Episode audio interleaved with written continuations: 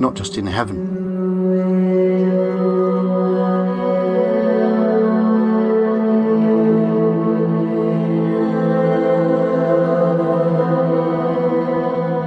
One of the most interesting things, however, is not the later Middle Ages myths, which were attached to the character, but the origin.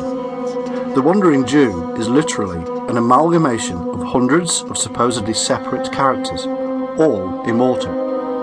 However, they all originate from the source of the serpent immortality.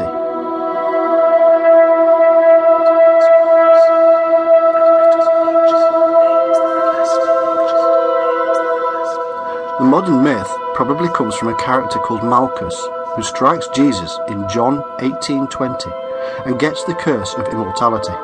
However, in Matthew sixteen twenty-eight, there is also the disciple, who Jesus infers immortality upon.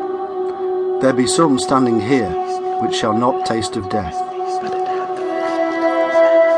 Note that Jesus, however, says some.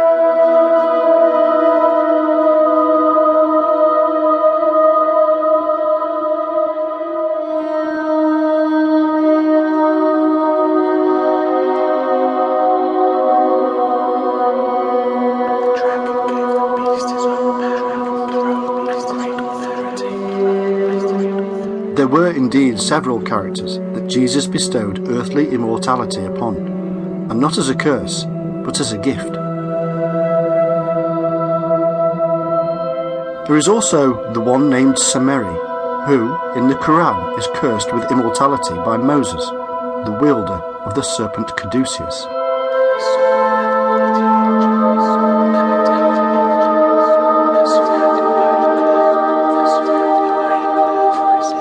Not forgetting that Jesus is likened to Moses, who lifted the brazen serpent in the wilderness.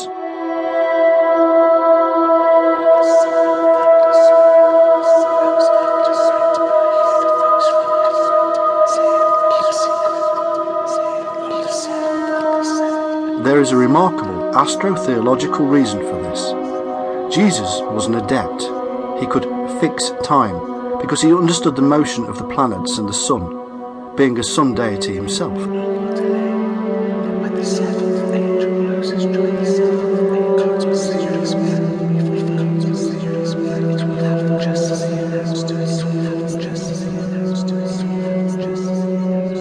Fixing the motion is symbolic immortality, for it escapes the cycles of life and death.